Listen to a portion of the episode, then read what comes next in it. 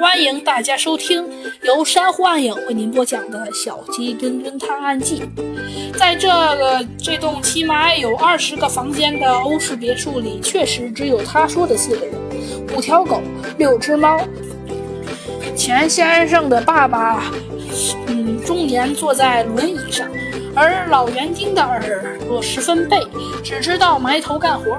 保姆铁梅虽然名字很英气，但人瘦小，而且很弱小。从一楼大厅往后院走，走廊的拐角处有一扇门，写着“工具房”的小门。现在那扇门的门锁被破坏了，一串似有若无的脚印从门口一直延伸到了后院。瞧，这应该是盗贼留下的。钱先生指着地上的脚印说：“前辈到时，你们四个都在哪儿啊？”